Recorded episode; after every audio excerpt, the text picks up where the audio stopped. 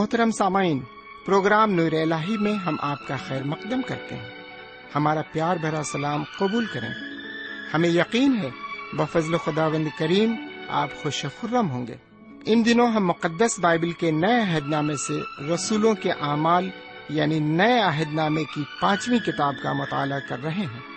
اس کتاب کا خاص مقصد یہ بتانا ہے کہ یسو کے ابتدائی پیروکاروں نے روح القدس کی رہنمائی میں یسو کی خوشخبری کو یروشلم اور پورے یہودیہ اور سامریا میں، بلکہ زمین کی انتہا تک کیسے پھیلایا؟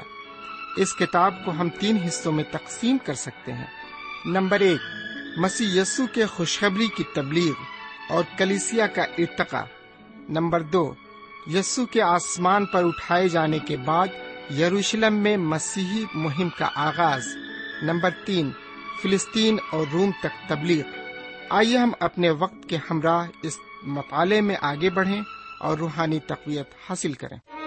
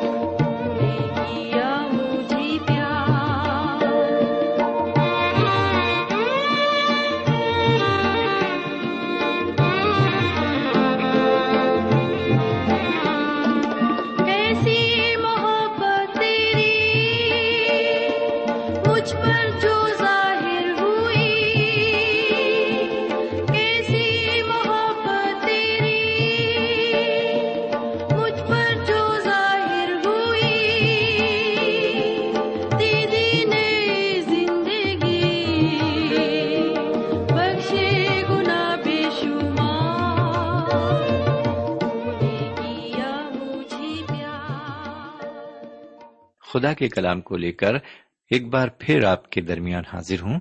سلام قبول فرمائیے۔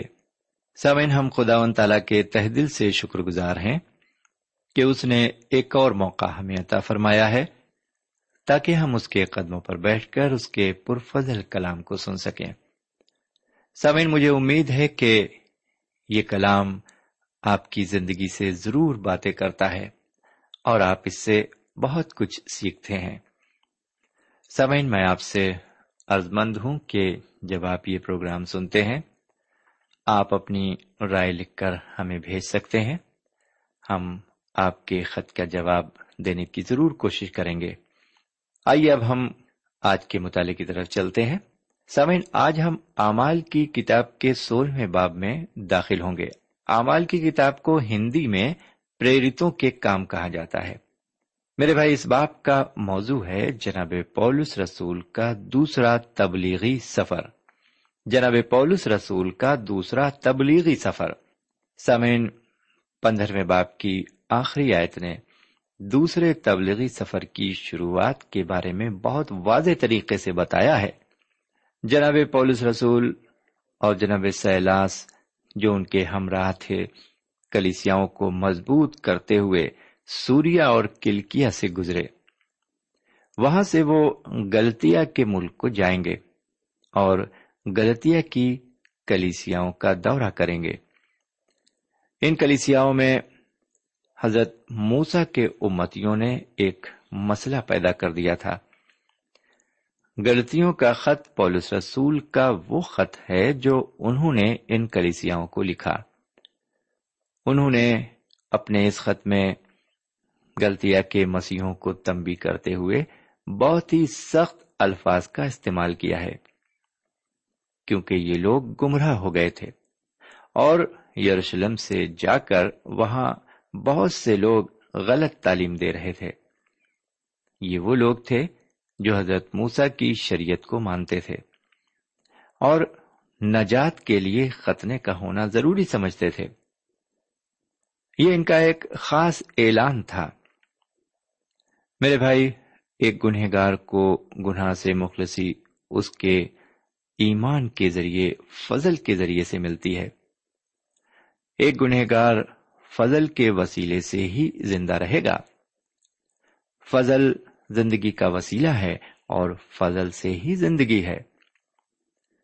انگریزی میں یہ جملہ اس طرح ہے، غور فرمائے grace is way to life and a way of life سامعین جناب پولس رسول کے ہمراہ سفر کرنا بڑا ہی سنسنی خیز تھا۔ ان کے سفر کے تجربات بڑے سنسنی خیز ہیں۔ اس دوسرے تبلیغی سفر میں ہم ان کے ساتھ یورپ جائیں گے کیونکہ انہوں نے ایک مکیدونی آدمی کو رویا میں دیکھا تھا۔ ہم ان کے فلپی میں پہنچتے ہوئے دیکھیں گے۔ جی ہم ان کو فلپی میں پہنچتے ہوئے دیکھیں گے جہاں وہ قید خانے میں ڈال دیے جاتے ہیں۔ آدھی رات میں جب پولس رسول سیلاز کے ساتھ دعا کر رہے اور حمد کے گیت گا رہے تھے تو ایک بھوچال آیا، جس سے اس مقامی جیل کی دیواریں ہل گئیں۔ قید خانے کے دروازے اپنے آپ کھل گئے اور جو خاص بات دیکھنے میں آئی وہ یہ کہ اس جیلر نے اپنے دل کو کھول دیا اور حضور کریم جناب سید مسیح کو قبول کیا۔ انہیں اپنا شخصی نجات دہندہ قبول کیا۔ جی ہاں میرے پیارے بھائی بہن، اس جیلر نے جناب سیدنا مسیح پر ایمان لا کر انہیں اپنا نجات دہندہ قبول کیا۔ سمین آپ کا حضور کریم سے کیا رشتہ ہے؟ کیا وہ آپ کے بھی نجات دہندہ ہیں؟ بہرکیف، سولہویں باپ کی پہلی اور دوسری آیت کو سنیے۔ پھر وہ دربے اور لسترا میں بھی پہنچا۔ تو دیکھو وہاں تیمتس نام ایک شاگرد تھا۔ اس کی ماں یہودی تھی جو ایمان لے آئی تھی۔ مگر اس کا باپ یونانی تھا اور لسترا اور اکونیم کے بھائیوں میں نیک نام تھا۔ سامن، یہاں پر ہم سب سے پہلے جناب پولس کو دربے میں دیکھتے ہیں۔ اس کے بعد وہ لسترا میں آتے ہیں، جہاں وہ تمتس نام کے ایک نوجوان سے ملتے ہیں۔ پولس اس کی ماں اور اس کی نانی سے واقف تھے۔ انہوں نے اس نوجوان شخص کو جناب سید مسیح کے لیے چنا تھا۔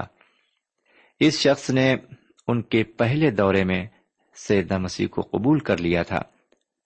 جناب پولس اسے بھی اپنے ہمراہ لے جاتے ہیں۔ اب اس جماعت میں تین شخص شامل تھے۔ جناب پولس اور سیلاس اور تیموتھس۔ مطالعے کو آگے بڑھاتے ہوئے اب اس باپ کی تیسری آیت کو میں آپ کی خدمت میں پیش کرتا ہوں۔ غور فرمائے پولس نے چاہا کہ یہ میرے ساتھ چلے۔ بس اس کو لے کر ان یہودیوں کے سبب سے جو اس نواح میں تھے، اس کا ختنہ کر دیا، کیونکہ وہ جانتے تھے کہ اس کا باپ یونانی ہے۔ سمجھ، میں یہاں پر جناب پولس رسول کے طریقہ کار پر خاص طور سے آپ کا دھیان کھینچنا چاہتا ہوں۔ سمجھ، جب وہ یروشلم کو گئے تھے تو انہوں نے اپنے ساتھ تیتس کو لیا تھا، جس کا ختنہ نہیں ہوا تھا، اور نہ ہی جناب پولس نے اس کا ختنہ کیے جانے پر زور ہی دیا تھا۔ یہاں پر ہم دیکھتے ہیں کہ وہ تیمتس کو اپنے ساتھ ایک مددگار خادم کی حیثیت سے پہنچانا چاہتے ہیں۔ وہ چاہتے ہیں کہ تیمتس بھی لوگوں میں جا کر کلام کی خوشخبری کو لوگوں میں پہنچائیں اور انہیں مسیح کے لیے جیتے۔ چونکہ وہ چاہتے ہیں کہ اس کام میں کسی قسم کی بحث یا رکھنا پیدا نہ ہو اور لوگ ٹھوکر نہ کھائیں۔ انہوں نے تمتس کا ختنہ کر دیا۔ انہوں نے ایسا اس لیے نہیں کیا کہ اس کی کوئی خاص وجہ یا کوئی اچھائی تھی، بلکہ ایسا اس لیے کیا کہ کوئی مدعا کھڑا نہ ہو۔ یہی وہ بات ہے جس کی تشریح انہوں نے اپنے پہلے خط میں کی ہے، جو انہوں نے کرنتھیوں کی کلیسیا کے نام لکھا۔ اس کے نویں باپ کی انیسویں اور بیسویں آیت کو سنیے۔ اگرچہ میں سب لوگوں سے آزاد ہوں، پھر بھی میں نے اپنے آپ کو سب کا غلام بنا دیا ہے، تاکہ اور بھی زیادہ لوگوں کو کھینچ لاؤں۔ میں یہودیوں کے لیے یہودی بنا، تاکہ یہودیوں کو کھینچ لاؤں۔ جو لوگ شریعت کے ماتحت ہیں، ان کے لیے میں شریعت کے ماتحت ہوا تاکہ شریعت کے ماتحتوں کو کھینچ لاؤں۔ اگرچہ خود شریعت کے ماتحت نہ تھا۔ میرے بھائی، جناب پولس رسول نے یہ سب بحث و مباحثے کو ہمیشہ کے لیے ختم کرنے کے لیے ایسا کیا۔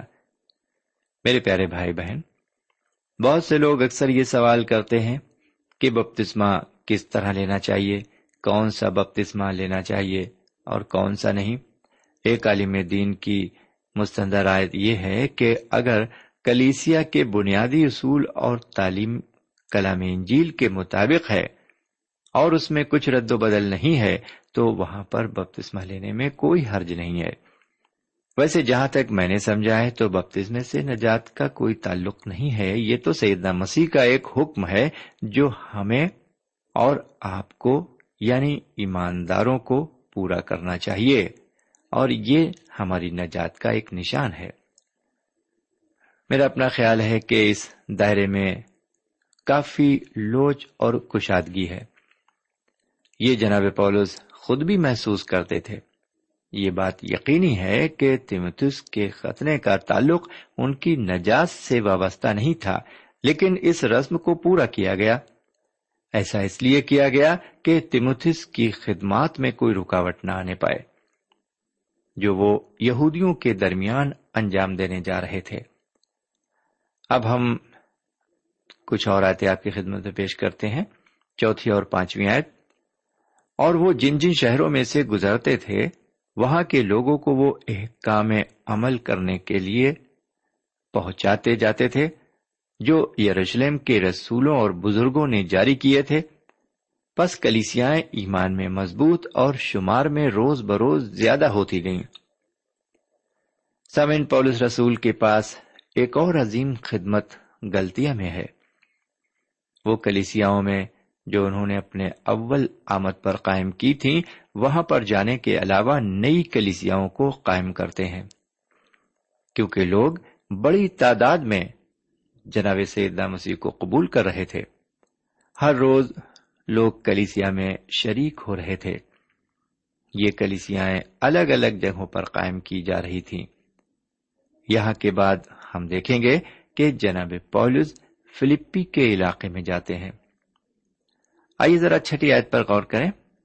اور وہ فروگیا اور گلتیا کے علاقے سے گزرے کیونکہ روح القدس نے انہیں آسیا میں کلام سنانے سے منع کیا۔ سمین ایک مشہور اور معروف دینی مبلغ جنہوں نے ان علاقوں کو دیکھا ہے اور جن کا ذکر انجیل شریف میں بھی آیا ہے، وہ فرماتے ہیں کہ یہ سارے علاقے گلتیا میں شامل تھے۔ وہ آسیا کے بارے میں بیان کرتے ہیں کہ آسیا ایشیائی ممالک کا ایک خاص شہر تھا۔ یہ شہر سیاست کا مرکز تھا اور یہ تعلیمی مرکز بھی تھا۔ یہ تجارتی مرکز ہونے کے ساتھ ساتھ یونانی تہذیب و تمدن کا مرکز بھی تھا۔ یہ شہر کی آبادی بہت گھنی تھی۔ جناب پولس کو ایک لمبا سفر کرنا پڑے گا۔ جب وہ واپس اپنی اصلی کلیسیا انتاکیا میں آ کر اپنی خدمت کی رپورٹ پیش کریں گے۔ میرے بھائی، روح القدس کا کچھ اور ہی منصوبہ تھا۔ روح القدس نے انہیں منع کیا تھا کہ وہ ایشیا میں خوشخبری کا کلام نہ سنائے یہ بھی ایک تعجب کی بات ہے جناب پولس وہاں پر جانا چاہتے تھے، لیکن روح القدس چاہتا تھا کہ جناب پولس کلام کی تبلیغ وہاں کریں جہاں روح القدس چاہتا ہے۔ اس لیے جناب پولس نے سوچا کہ اگر وہ جنوب کی طرف نہیں جا سکتے تو وہ شمال کی جانب اپنا رخ کریں۔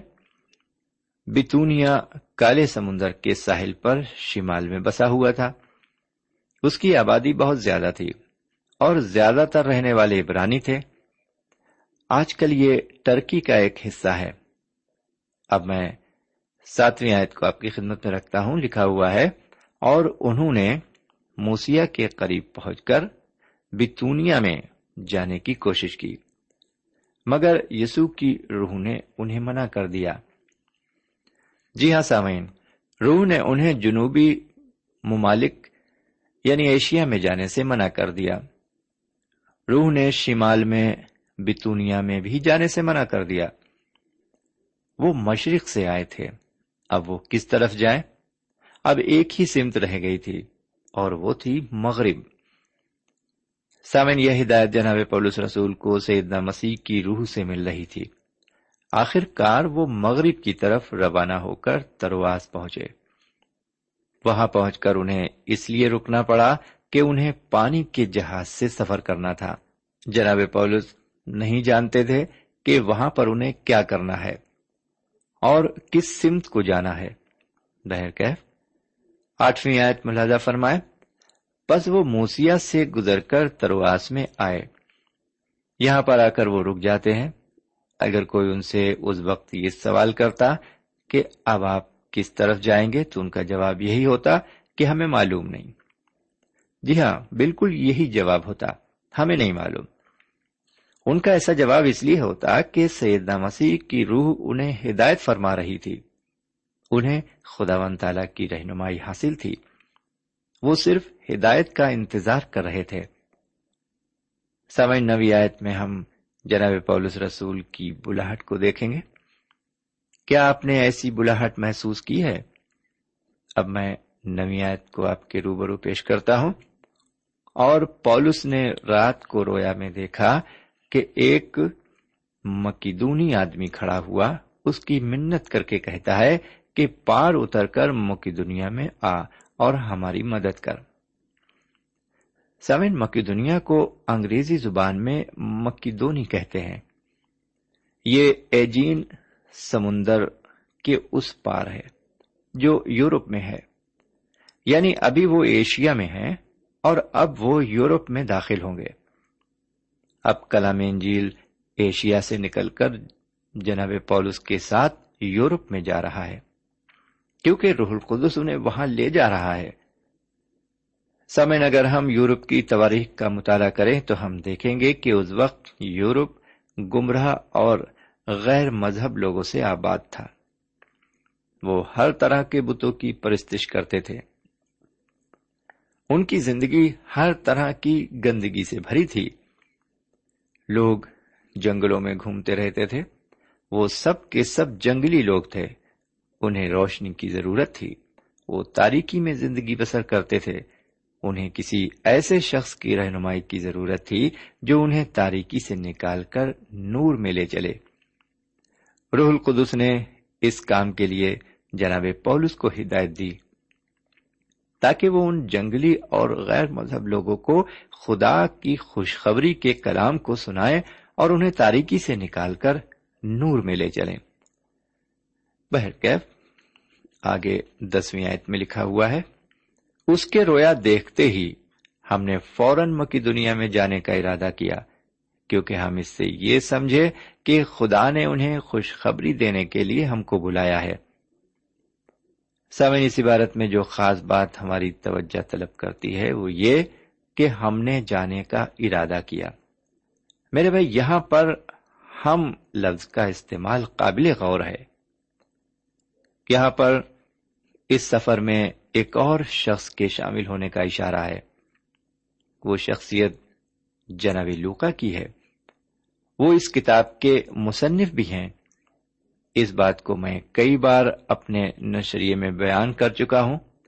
میرے پیارے بھائی بہن، اس جماعت میں اب چار شخص شامل ہیں، جناب پولس جی ہاں اور ان کے ہمراہ جناب سیلاس، جناب تموتز اور اب جناب لوکا بھی شامل سفر ہیں۔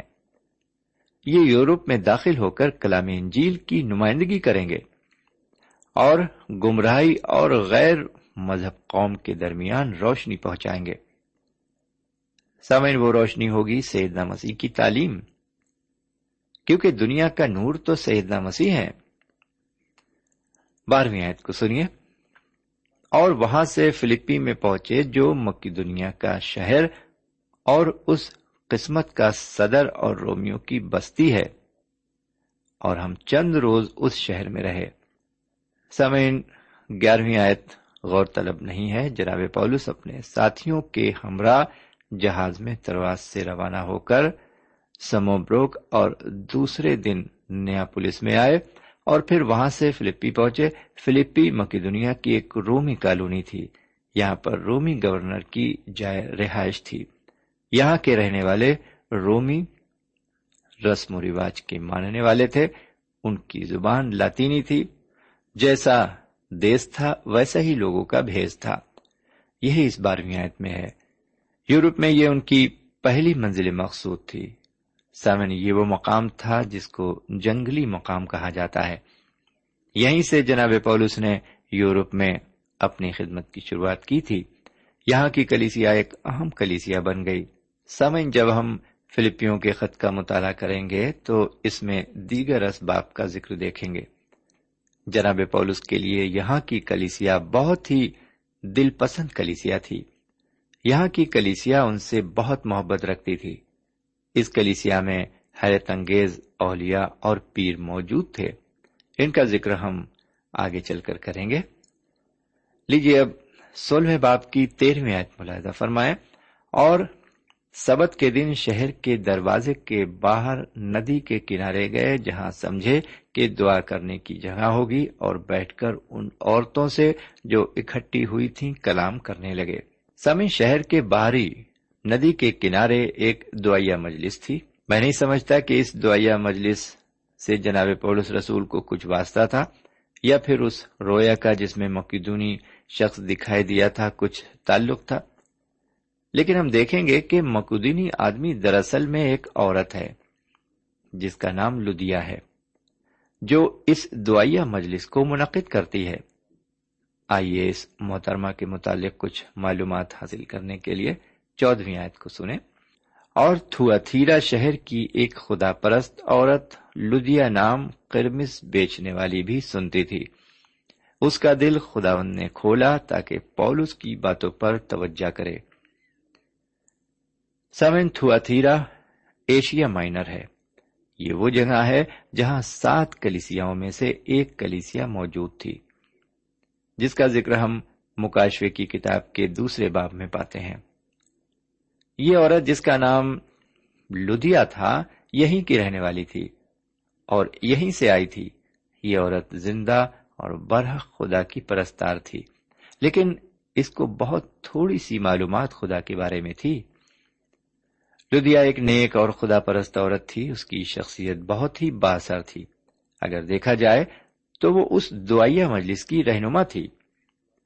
سامن یورپ میں وہ پہلی مسیحی عورت ہوئی جو حضور کریم جناب سیدہ مسیح کی طرف مائل ہو کر ان پر ایمان لائی۔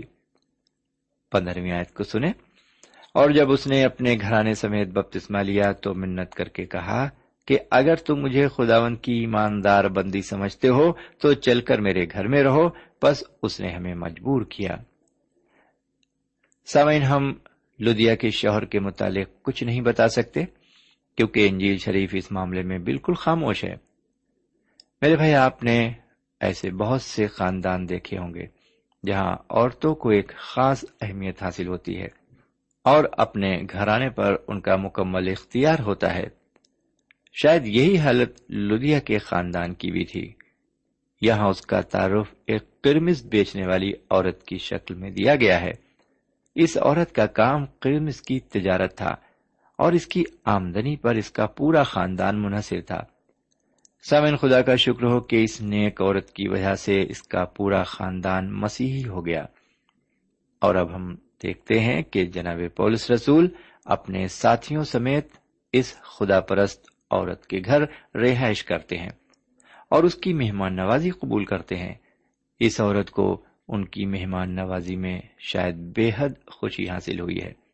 میرا اپنا خیال ہے کہ یہ عورت کافی امیر اور پیسے والی رہی ہوگی۔ سمے سولہویں آئے سے لے کر اٹھارہویں آئے تک ایک لونڈی کا ذکر مرقوم ہے۔ اس لونڈی میں ایک غیب دان روح تھی۔ اس کے مالک اس لونڈی سے غیب گوئی کراتے تھے۔ اور اس لونڈی کے ذریعے بہت روپے کماتے تھے۔ دعا کرنے کے لیے جاتے وقت ان کی ملاقات اس لونڈی سے ہوئی اور وہ جناب پولس اور ان کے ساتھیوں کے پیچھے آ کر اور چلا چلا کر یہ کہنے لگی کہ یہ لوگ خدا تعالی کے بندے ہیں جو تمہیں نجات کی راہ بتاتے ہیں۔ وہ بہت دنوں تک ایسا کرتی رہی اور جناب پولس رسول نے ایک دن اس کے اندر کی روح کو جھڑک کر کہا میں یسو مسیح کے نام سے حکم دیتا ہوں کہ اس میں سے نکل جا، اور وہ اسی گھڑی نکل گئی۔ سمن ہم آج بھی شیطان اور بدروہوں کے دور میں زندہ ہیں۔ ان کی موجودگی خیالی نہیں، بلکہ حقیقی ہے۔ دنیا میں بے شمار بدروہیں ہیں۔ اگر آپ سڑکوں سے نکل جائیں، تو بہت سے لوگوں کو آپ جھاڑ پھونک کرتے ہوئے اور بدروہوں کو نکالتے ہوئے پائیں گے۔ ہم جو بھی غلط کام کرتے ہیں، وہ انہیں کی ماں پر کرتے ہیں۔ پاک روح کی ہدایت پر کوئی شخص برا کام کر ہی نہیں سکتا۔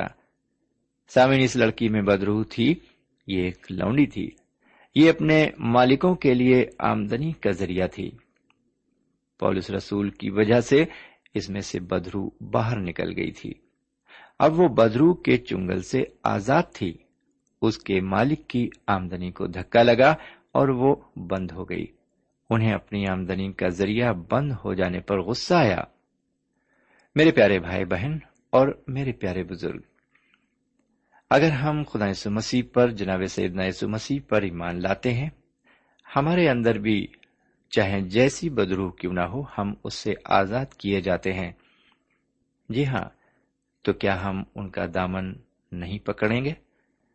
کاش کے خدا و تعالی ہمیں ہدایت فرمائے ان کے پیچھے پوری طور سے چلنے کی۔ میرے بھائی، اگر آپ کو یہ مطالعہ پسند آیا ہے، آپ نے اس سے اگر کچھ سیکھا ہے، تو آپ اپنی رائے سے ہمیں بھی نوازیں۔ ایک خط ہمیں ضرور لکھیں، ہم جواب دینے کی کوشش کریں گے۔ خدا آپ کو برکت دے۔ خدا حافظ۔